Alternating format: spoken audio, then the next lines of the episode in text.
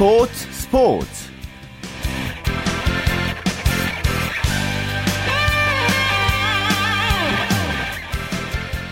안녕하십니까. 토요일 스포츠 스포츠의 아나운서 최시중입니다. 추신수 선수가 홈런을 포함해서 3안타를 쳐내면서 팀을 4연패에서 구했습니다. 추신수는 LA 에인절스와의 경기에서 솔로 홈런을 포함해서 4타수 3안타 2타점으로 맹활약을 했는데요. 특히 오늘 경기가 끝난 후에 타율, 출루율, 장타율 전 부분에서 아메리칸 리그 10위 안에 드는 쾌거도 이뤘습니다. 자, 팀의 타선을 깨우는 추신수 선수의 활약 앞으로도 기대가 됩니다. 자, 그리고 오늘 국내 프로야구 열기도 뜨거웠는데요. 자세한 소식 OSEN의 윤세호 기자와 정리해 보겠습니다. 윤 기자 안녕하십니까? 네, 안녕하세요. 음, 먼저 류현진 선수 얘기 잠깐 해보겠죠. 부상자 명단에 올랐는데 심각한 건 아닌가요? 네, 류현진 선수가 어깨 근육 통증으로 15일 부상자 명단에 올라갔습니다. 어, 지난 4월 28일 콜로라도전에서 경기 도중에 통증을 느꼈다고 하는데요. 예. 네, 그래서 그런지 이때 직구 구속이 굉장히 안 나왔잖아요. 예. 어, 평균 구속이 90마일에도 미치지 못했었는데요. 어, 5이닝 6실점으로 무너졌는데 참 패전까지 않고 부상까지 얻은 최악의 등판이 되고 말았습니다. 자, 그렇다면 15일 이후에는 복귀가 가능한 건가요? 네, 그렇습니다. 그 다저스가 4월 20, 29일자로 부상자 명단에 올렸더라고요. 예. 그래서 5월 13일에는 이제 복귀가 가능하고요. 빠르면 5월 14일 마이애미와 홈 경기에서 복귀전이 될 것 같아요. 예. 음, 일단 큰 부상이 아니고 MRI 찍어봤는데도 큰 이상이 나오진 않았다고 하거든요. 그리고 류현진 선수 본인도 하나 시절에 이거- 이거와 비슷한 통증을 느꼈는데 그때도 뭐 열흘 정도 지나니까 어깨가 괜찮았다 이렇게 얘기를 했거든요. 예. 음, 시즌이 아직 많이 많이 남아 있잖아요. 차분하게 컨디션을 회복하는 그런 계기가 됐으면 좋겠습니다. 예, 그렇습니다. 자, 국내 프로야구는 항상 그 어린이날 시리즈로 유명한 그 잠실 라이벌전 먼저 살펴보죠. 네, 참 두산과 LG, LG와 두산의 그 전통의 라이벌전이 이번에도 열렸는데요. 예. 어, 두산이 7회 대역전에 성공하면서 LG의 8대 3으로 승리를 거뒀습니다. 자, 반면에 LG 선발 류제국 선수가 6회까지는 정말 퍼펙트하게 던졌잖아요. 네, 그렇습니다. 류제국 선수 6회까지 퍼펙트 행진을 벌이면서 와, 한국 프로야구 최초의 퍼펙트 게임이 나오는 게 아닌가 하는 그런 놀라움을 샀었는데요. 아쉽게도 7회 초 오재원 선수에게 3루타를 맞고 김현수 선수에게 적시타를 맞아가지고 동점을 내줬고요. 예. 그리고 칸투에게 3런, 아니, 이 투런런을 맞으면서 역전을 허용한 채 마운드에서 내려왔습니다. 투수들이 이제 퍼펙트 기록이 깨진 후에 고 정신적으로 좀 흔들리게 되더라고요. 네, 류재국 선수 아무래도 퍼펙트를 의식했는지 7회 마운드에 오르면서 정면판을 쳐다보더라고요. 예. 아마 자신의 투구수를 체크하고 아 내가 퍼펙트를 할 수 있나 없나 이걸 계산한 것 같은데요. 예. 아니야 다를까 그걸 정면판을 보고 나서 곧장 오재원 선수에게 승리타를 맞으면서 흔들렸습니다. 자, 류재국 선수가 한순간에 이제 무너진 건 또 생각해 보면은 두산에 그만큼 좋은 타자들이 많다는 의미도 되겠죠.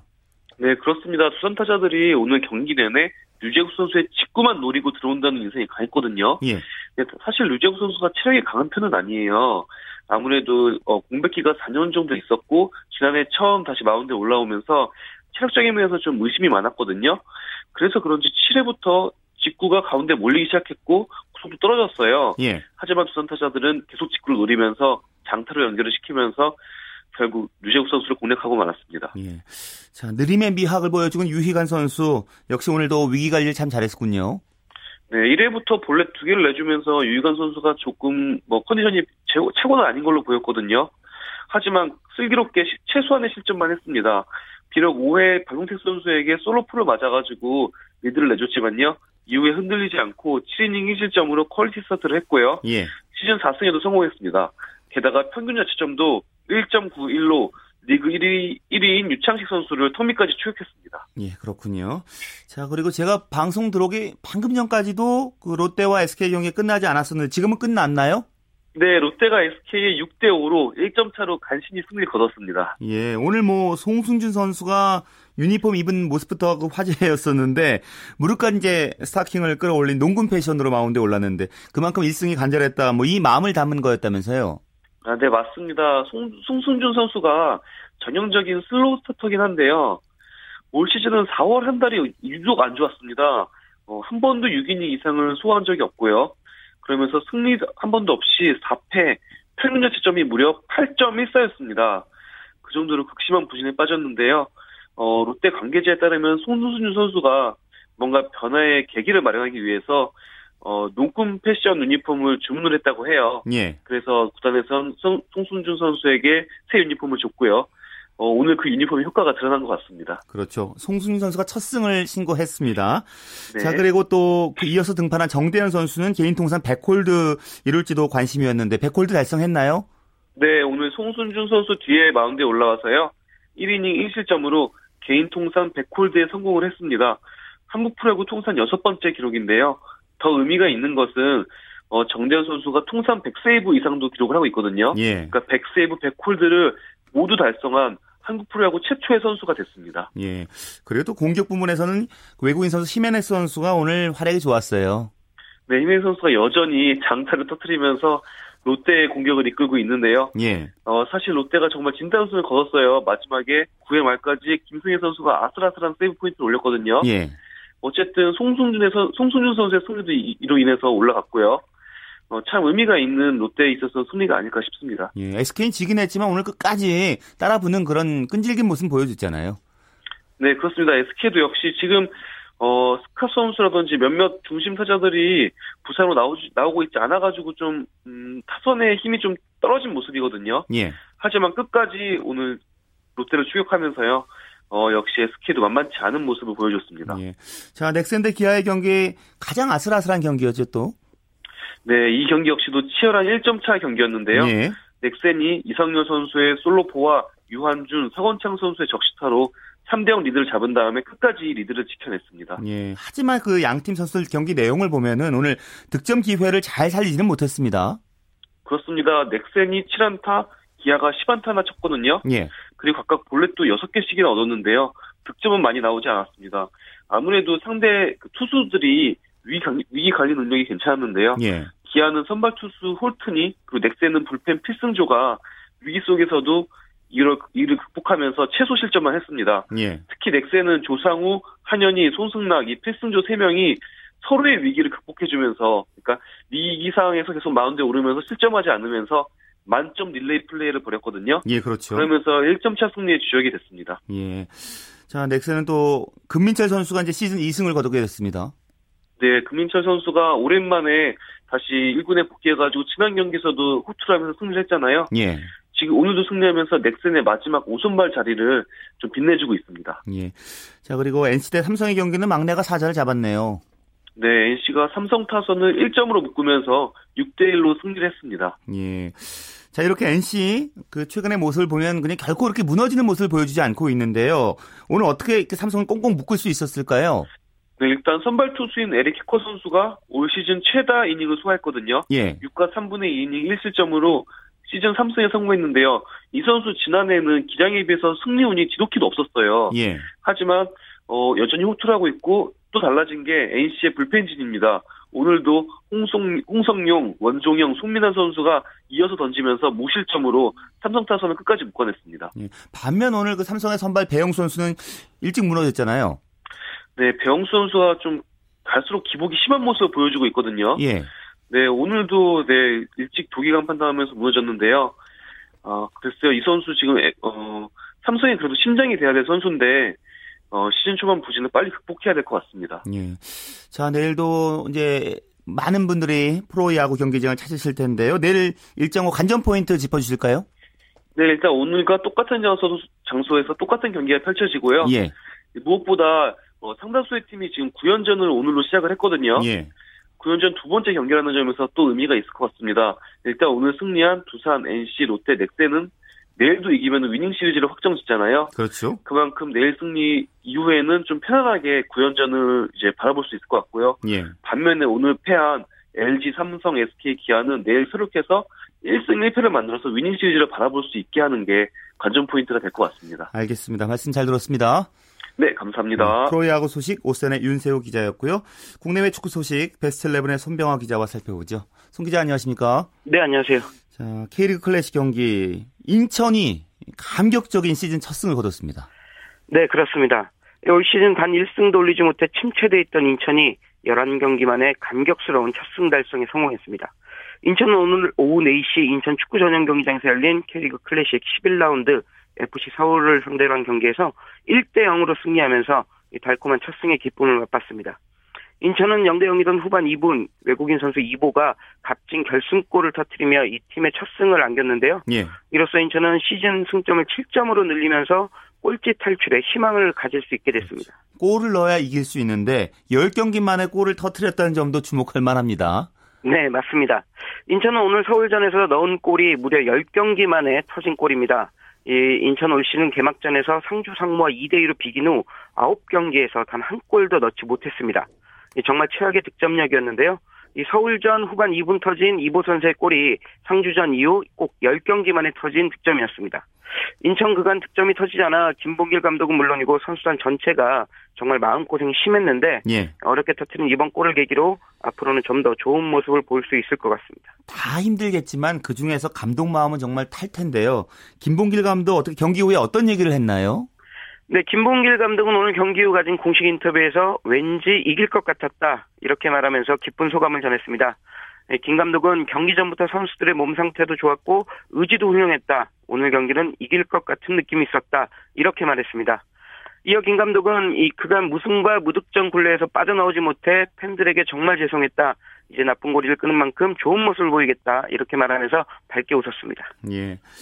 자, 그리고 오늘 경기를 통해서 감격스러운 승리를 맛본 사람이 한 명 더 있는데요. 이상윤 그 성남 수석 코치 경기 후에 눈물까지 보였어요. 네.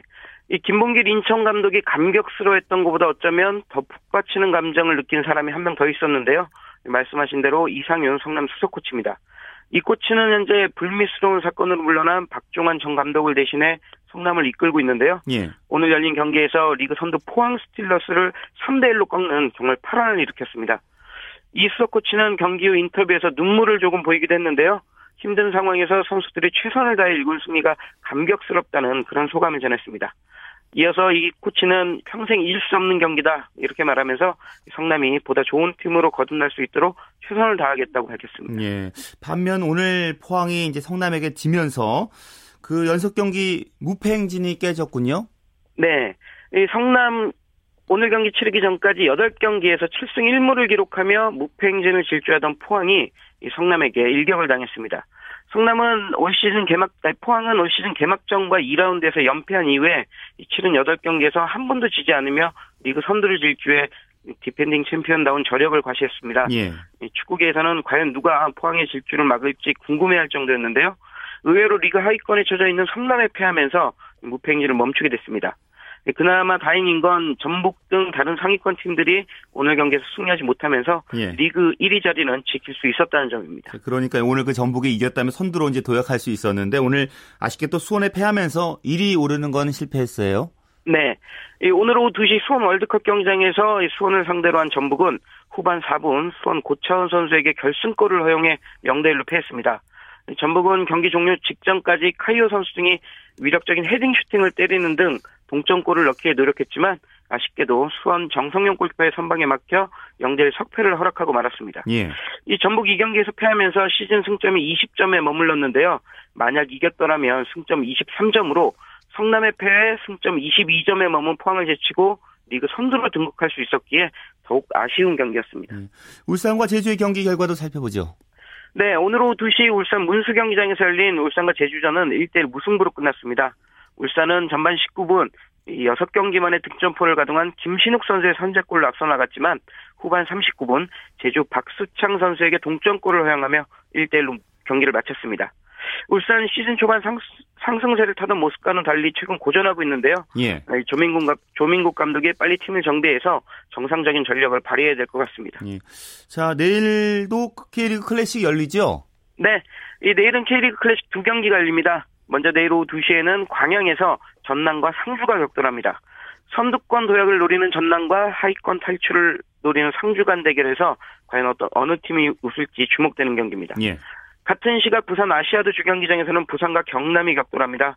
이 두 팀은 현재 중위권에서 상위권으로 올라서기 위한 치열한 혈투를 펼치고 있는데요. 이 지는 팀은 자칫 하위권으로 추락할 수도 있는 만큼 승점 3점은 얻기 위한 치열한 경기가 예상됩니다. 예. 자, 유럽에서 뛰고 있는 우리 선수들 얘기도 해보죠. 올 시즌 레버쿠젠에서 좋은 활약을 펼친 그 손흥민 선수가 이제 리그 두 경기밖에 남지 않았는데 뭐 유종의 매를 지금 잘 거둬야 될 것 같은데요. 네, 맞습니다. 이번 시즌을 앞두고 함부르크에서 레버쿠젠으로 이적한 손흥민 선수 이적 직후부터 주전 자리를 꿰차는 등 좋은 활약을 펼치며 팀 주축 선수로 성장했습니다. 그러나 시즌 중반을 넘었으면서 체력적 문제가 드러났고 감독이 교체되는 등 팀 내 불화설까지 불거지면서 최근엔 이렇다 할 모습 보이지 못하고 있습니다. 따라서 손흥민 선수는 남은 리그 두 경기를 통해 다시 한번 존재감을 심을 필요가 있는데요. 오늘 밤 10시 30분부터 시작하는 프랑크푸르트전을 통해 멈췄던 골 퍼레이드를 재개할 필요가 있습니다. 예. 자, 그리고 영국에서 활약하고 있는 이청용 선수 오늘 리그 최종전 지금 치르고 있군요. 네, 그렇습니다. 올 시즌에도 변함없이 볼튼 에이스 구실을 해냈던 이청용 선수가 지금 열리고 있는 잉글랜드 챔피언십 최종전을 끝으로 올 시즌, 올 시즌을 마감하게 됩니다. 이청용 선수가 속한 볼튼은 조금 전인 8시 15분부터 이 버밍햄을 맞아 리그 마지막 경기를 치르고 있는데요. 이청용 선수는 이 경기를 끝으로 영국에서 모든 일정을 마치고 이 귀국할 예정입니다. 이청용 선수와 같은 챔피언십에 속한 윤석영 선수의 소속팀이죠. 퀸즈파크 레인저스도 지금 리그 최종전을 치르고 있는데요. 퀸즈파크 레인저스는 1부 리그인 프리미어리그 승강 플레이오프에 참여해야 되기 때문에 윤석영 선수의 시즌은 좀 더 이어질 것으로 보입니다. 그렇군요. 다른 유럽파 선수들 경기 일정은 어떻게 됩니까? 네, 잉글랜드 프리미어리그에 속한 기성용 선수의 소속팀 썬더랜드와 김보경 선수의 소속팀 카디프 시티는 모두 오늘 밤 11시 경기합니다. 썬더랜드는 뉴캐슬 유나이티드와 카디프 시티는 맨체스터 유나이티드와 격돌합니다. 예. 독일 분데스리가 아우크스부르크에서 뛰는 홍정호 선수와 지동원 선수는 오늘 밤 10시 30분부터 브라운슈바이크를 상대로 리그 33라운드를 치르고요. 구자철 선수가 뛰고 있는 마인츠는 같은 시각 묀헨글라트바흐를 상대로 경기합니다. 마지막으로 박지성 선수의 소속팀인 PSV 에인트호번은 일요일인 내일 새벽 1시 45분 브레다를 상대로 리그 최종전을 치르게 됩니다. 예. 축구 소식 고맙습니다. 네, 고맙습니다. 예, 베스트 11의 손병하 기자였습니다.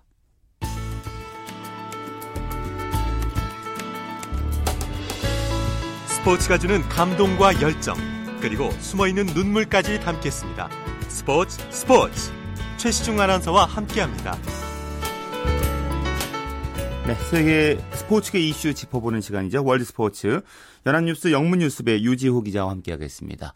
유 기자 잘 지내셨습니까? 네, 안녕하십니까? 예, 그 최근 그 인종차별 발언으로 논란을 좀 일으킨 미국 프로농구 NBA 그 LA 클리퍼스 구단주죠.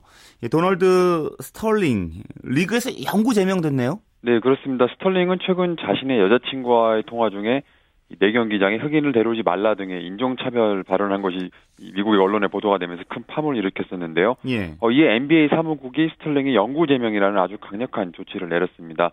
또 그에게 250만 달러의 벌금을 매겼고요. 어, 또 클리퍼스를 매각할 것을 요구했는데요. 이 발언이 공개된 직후에 현재 플레이오프에서 뛰고 있는 이 클리퍼스 선수들이 경기 보이콧까지 고려했었고요. 또 예. 경기장에는 검은 양말을 신고 나서는 등의 단체 행동을 취했었습니다. 어, 리그 사무국은 이런 스캔들에 불거진 뒤 3일 만에 아주 단호한 조치를 내려서 선수들의 지지를 받았습니다. 음, 그런데 그 스톨링은 구단을 팔 의사가 없다고 밝혔다고요. 네, 일단 NBA에서는 전체 구단주 중 4분의 3 이상의 동의가 있으면 구단주를 퇴출시킬 수 있는 조항이 있는데요. 예. 어, 현재 나머지 29개 구단 구단주들 모두가 스털링의 퇴출에 동의한다고 합니다. 다만 미국 언론의 최초 보도된 이 통화 녹취록이 미국 헌법에 위배될 소지가 있다고 하는데요. 스털링 측 역시 법정 싸움도 불사하겠다는 입장이라 이번 사건은 조용히 끝날 것 같지는 않습니다. 어, 또 NBA 결정이 내려진 후에는 스털링이 전립선암과 투병 중이라는 보도까지 나와서 이번 사태가 새로운 국면에 접어들었습니다. 예. 만약에 현재 스털링이 클리퍼스를 어쩔 수 없이 팔게 될 경우가 있을 텐데요. 네. 그렇다면 뭐 새 주인은 누가 되는 겁니까? 네, 현지 언론이 벌써부터 이 누가 이 팀을 살 것인가에 관심을 보이고 있습니다. 어, 스털링의 인종차별 비하 발언의 당사자였던 매직 존슨이 물망에 오르고 있는데요. 예. 같은 LA 팀 레이커스 출신의 최고 스타 선수였죠. 또 현재는 미국 프로야구 LA 다저스의 공동 구단주인데요. 어, 존슨은 그 처음 발언이 공개되자 차라리 내가 클리퍼스를 사겠다고 말하면서 본인을 이 뭐, 명단에 아, 구단주 물망에 올렸고요.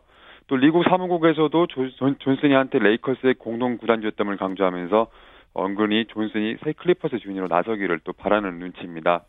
어, 이 밖에 복싱계에서는 어, 전 어, 은퇴 선수 오스카 델라호야나 어, 플로이드 메이웨더 주니어 같은 선수들이 관심을 보이고 있는데요. 예. 오스카 델라호야는 LA 태생의 멕시코계 복서 출신이고요. 현재 스포츠 마케팅 회사 대표로 일하고 있습니다. 어, 또 2013년 운동선수 중에 가장 많은 돈을 벌어들였던 메이웨더는 흑인 선수로서 매 경기마다 엄청난 액수의 대전료를 챙기고 있는데요. 예. 어, 도널드 스털링은 1981년에 클리퍼스를 1,250만 달러에 샀는데 현재 팀의 가치는 5억 7,500만 달러로 추산되고 어. 있습니다. 5억 7,500만 달러 정도요. 네. 뭐 하지만 클리퍼스가 시장에 나오면 지금 말씀해주신 메이웨더는 뭐 돈은 부족하지 않을 것 같은 게 이번 경기에서도 엄청난 그 대전료 받는다고 들었어요. 네, 그렇습니다. 이 선수 절대로 돈이 부족할 것 같지는 않은데요. 예. 어, 메이웨더가 우리 시간 1일 오전 라스베가스에서 마르코스 마이다나 선수를 상대로 웰터급 통합 방어전을 치를 예정입니다. 이 경기 관계자들에 따르면 메이웨더가 이번 이번 경기로 최소 3,200만 달러를 벌 예정인데요. 예. 지난해에는 두 번 싸우고 대전료로만 7,350만 달러를 챙겼습니다. 어, 여기에 입장 수익과 유료 방송 수익 등을 더하면 총 수입이 9천만 달러가 넘을 거라는 얘기도 있었는데요. 예. 어, 이 선수 침체기에 빠진 복싱에서 최고의 스타로 군림하고 있죠. 작년 9월 카넬로 알바레스와의 경기는 이 페이퍼뷰 유료 방송으로 1억 5천만 달러를 벌었는데요. 예. 입장 수익으로 2천만 달러 이상을 벌어들여서 복싱 역대 최고 기록을 세우기도 했습니다. 어, 이에 대해서 메이웨더 프로모션사 대표이사인 레너드 엘러비는 메이웨더가 복싱 선수이면서 또 팬들을 즐겁게 하는 엔터테이너라고 평가했는데요. 이번 경기 역시 만원 관중 앞에서 치러질 것으로 기대한다고 말했습니다. 네. 자 그리고 2년 남짓 남았는데요. 2016 리우데자네이루 올림픽 그 더딘 준비 상황에 대한 보도가 뭐 연일 좀 나오고 있잖아요. 네. 네, IOC 고위 관계자와 리우 조직위 간에 또 설전이 또 있었네요. 네, 그렇습니다. 리우를 여섯 차례 방문했던 존 코치 IOC 부위원장은 이 최근 리우의 준비 상황은 자신이 지금까지 본 올림픽 중에 최악이라며 아주 원색적인 비판에 나섰는데요. 또 IOC가 전례없는 특별 조치를 고려해야 할지도 모른다고 덧붙이기도 했습니다. 또 리우가 여러 가지 사회적 문제를 안고, 문제를 안고 있는 도시라고도 말했는데요. 예. 어, 이에 대해서 리우 현지 조직위는 성명을 통해 올림픽 준비는 예정된 기간 안에 끝날 것이고 또 2016년 대회는 최고의 올림픽이 될 것이라고 반박했습니다. 또 올림픽 준비가 연방, 주, 시 정부 공조하에 정상적으로 진행되고 있고 어, 인프라 구축을 위한 예산도 이미 편성되었다고 강조했습니다. 음, 코츠 IOC 부위원장이 이제 본인의 발언에 조금은 후퇴를 했다면서요? 네, 이, 이 발언은 논란이 일자 바로 다음 날 브라질이 훌륭한 올림픽을 치를 거라 믿어 의심치 않는다는 성명을 또 발표했는데요. 예. 어, 최근 또 리우 조직위가 최고의 올림픽을 위한 여러 가지 방안을 마련한 점을 지켜세우면서 올림픽이 리우 시민과 브라질 국민의 위대한 유산으로 남을 것이라고 어, 말했습니다. 어, 이에 앞서 IOC도 성명을 통해서 이번 논란을 좀 잠재우려 했습니다. 예. 또 IOC에서 완벽한 준비를 위해 테스크포스도 구성하고 별도의 의결기구를 마련해서 IOC와 브라질 정부 및 관계기관 간에 원활한 협력이 이루어지도록 하겠다고 말했습니다. 음, 그나저나 이제 얼마 안 남은 월드컵 준비는 잘 되고 있나요, 브라질? 네, 월드컵 경기장 사실 건설도 많이 지연되고 있다는 보도가 연일 나오고 있는데요. 예. 어, 일부 경기장은 아직 완성되지 않았고요. 또 특히 한국과 이제 러시아 경기가 열리기로 돼 있는 경기장 역시 아직 관람석이 설치가 완전히 되지 않아서 글쎄요, 그 이번 월드컵 준비도 지금 원활하지 않은 상황입니다. 네, 그렇군요. 자, 그리고 이제 지난해 금지 약물 복용 사실이 적발됐던 이 단거리 스타 타이슨 게이 선수 올림픽 금메달 뭐 내놓게 됐네요. 네, 그렇습니다. 미국의 스타 스프린터죠. 타이슨 게이가 2012년 런던 올림픽 남자 400m 계주 은메달을 반납하게 됐습니다. 어, 미국 반도핑위원회는 게이에게 자격정지 1년의 징계를 내렸다고 어, 오늘 발표했는데요. 예. 지난해 미국 육상선수권대회에서 샘플을 제출한 2013년 6월 23일에 시작하는 것으로서 소급 적용이 됩니다. 이 따라서 1년 자격정지 어, 자격정지 징계면 다음 달이면 트랙에 복귀할 수 있는데요. 예. 어, 생각보다 이른 복귀가 가능해졌지만 개인은 자신의 유일한 올림픽 메달을 잃게, 잃게 됐습니다. 이 금지 약물을 복용하기 시작한 것으로 인정된 어, 2012년 7월 15일 이후에 모든 기록이 박탈됐기 때문인데요. 어, 이 선수 2007년 세계선수권에선 금메달을 3개나 땄지만 이듬해 베이징 올림픽에선 우사인 볼트의 기세에 눌려서 노메달에 그쳤었고요. 그나마 런던 대회 때 계주 은메달을 땄지만 이마저도 박탈당했습니다. 음, 알겠습니다. 말씀 잘 들었습니다. 네, 감사합니다. 네, 월드스포츠 연합뉴스 영문뉴스부의 유지호 기자였습니다.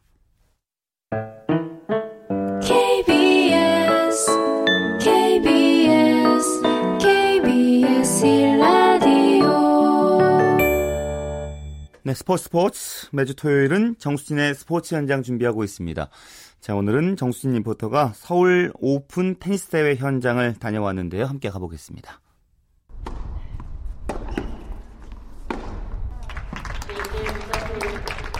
네, 제가 지금 나와 있는 곳은 서울 올림픽공원 테니스장인데요. 지금 여기서 서울 오픈 테니스 대회가 열리고 있습니다.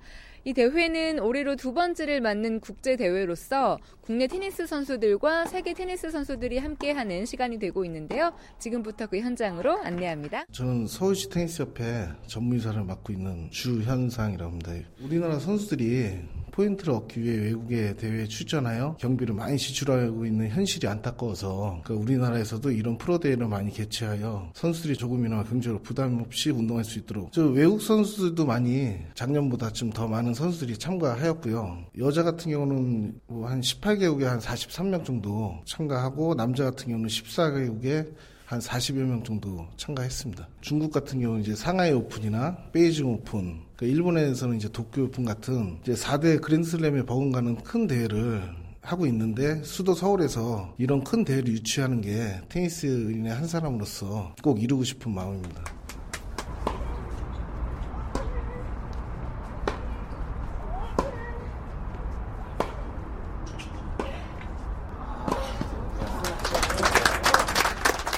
지금은 한국의 유미 선수와 이소라 선수가 여자 단식 결승행 티켓을 두고 치열한 승부를 벌이고 있는데요. 과연 결승에는 누가 올라갈까요? 안녕하세요. 저는 삼성증권 소속 테니스 선수 이소라입니다. 네. 정말 오랜만에 결승이라 너무 기분이 좋고요. 한국에서 결승을 가서 더 기분이 좋은 것 같아요. 많이 유미 선수가 워낙 잘 뛰고 디펜스도 좋고 언니가 노련한 스타일이라 제가 아무리 많이 벌려놔도 계속 따라오고 나오기 때문에 긴장이 많이 됐던 시합인 것 같아요. 근데 어쨌든 제가 중요할 때 하나를 더 잘 잡아서 게임이 그래도 풀렸던 것 같아요. 내일 시합 있는 거 더 잘해서 우승까지 하고 싶어요. 공은 괜찮아서 자신 있습니다. 네. 열심히 하겠습니다. 화이팅! 한편 한국의 대표적인 선수들도 이번 대회에 참가하면서 많은 관심을 모았는데요. 한국 테니스의 맏형이죠. 이영택 선수와 국내 랭킹 1위 장수정 선수를 함께 만나봤습니다. 안녕하세요. 저는 은퇴를 했다가 다시 또 새롭게 복귀한 이영택이라고 합니다. 여기 이제 서울 르커구이 오픈에서 이제 1차 우승하면서 복식 우승하고 그러면서 이제 몸 상태가 굉장히 좀 좋았었어요. 그래서 단식도 한번 도전해보고 싶다라고 해서 이제 도전을 했죠. 공백 기간이나 이제 이런 거 여러 가지를 봤을 때는 굉장히 좀 복귀를 그래도 좀 성공한 편이 아닌가. 근데 부상 때문에 기권을 하게 됐는데 우선은 뭐 게임 감각이나 이렇게 뭐 전체적인 체력적인 부분이나 이런 거는 뭐 좋았던 것 같고요. 예. 그래서 앞으로 좀 관리를 좀 잘하고 하면 뭐 지금보다는 훨씬 더 좋아지지 않을까 이렇게 생각합니다. 이번에 이제 뭐 국가대표로 다시 또 뛰게 됐는데 사실 뭐 책임감이나 이제 이런 부분들이 이제 뭐 굉장히 좀 크고 테니스 같은 경우에는 국제 경험을 많이 쌓아야 되는 그런 종목이어서 지금 어린 선수들이 아시안 게임 금메달이 이제 굉장히 좀 중요한 시기거든요. 그리고 저도 아시안 게임 금메달을 땄기 때문에 외국으로 나갈 수 있었고 많은 경험을 할 수 있었기 때문에 그런 게 가장 중요할 것 같고 거기에 제가 이제 조금이나마 보탬이 됐으면 하는 그런 바람이 지금 사실은 이제 뭐 제일 큰 것 같아요. 안녕하세요. 저는 장수정 선수입니다. 저는 1차 때만 뛰었거든요. 그래서 1회전에 잘 치는 선수, 6번 시드 선수랑 해서 졌어요. 욕심이 많이 있었는데 못 이겨서 좀 아쉬웠던 것 같아요. 아무래도 챌린저 5만 불 챌린저다 보니까 잘 치는 선수들도 많이 오고 하니까 8강 정도는 가고 싶었는데 올 초에도 몸이 좋았고 계속 좋았다 보니까 그래서 욕심이 생겼는데 아쉽게도 좀 일찍 져서 아쉬웠어요. 계속 외국에서만 붙었던 선수들인데 이제 한국에서 하던 시합 열린 시합이니까 그래서 그런 의미가 있었던 것 같아요. 올 초에 랭킹이 300위에서 200위 후반까지 올라갔어요. 그래서 그러다 보니까 이제 200위 초반까지 가면은 그랜드슬램 메이저 대회 예선이어도 뛸 수 있으니까 지금 그걸로 목표하고 열심히 하고 있어요. 보니까 뭐 유명 선수들도 몇 명 나와 있고 하니까 그래서 봤는데 잘 치네요. 해외 유명한 선수들 많이 불러드리고 우리나라가 또 많이 나가서 좋은 성적을 올리면 저력 있는 국가니까 그죠 한국이 좋은 테니스 스타를 배출하지 않을까. 수준 있는 경기 좀 봐서 좀 기술도 좀 익히고 멋있는 폼도 보고 그러면 자연히 의욕이 생기니까 또 실력이 좋아질 수밖에 없잖아. 끝까지 쫓아가고 마무리 짓고 한순간에 그냥 스피드 있게 탁 내리치면서 이제 상대방한테 공격을 하고 아, 이런 걸로 테니스를 하나 보다 이런 생각도 들고요. 서울에서 이렇게 유치해주니까 테니스 발전도 더 될 수 있으니까 뭐 선수가 많이 좀 발굴됐으면 좋겠어요. 화이팅! 내일은 이소라 선수와 반쿠바 선수의 여자 단식 결승전 그리고 조민혁 선수와 프로포지아 선수의 남자 단식 결승전이 펼쳐지는데요. 많은 분들이 오셔서 열띤 응원을 해주셨으면 좋겠습니다. 지금까지 서울 오픈 테니스 대회 전해드렸고요. 저는 정수진이었습니다.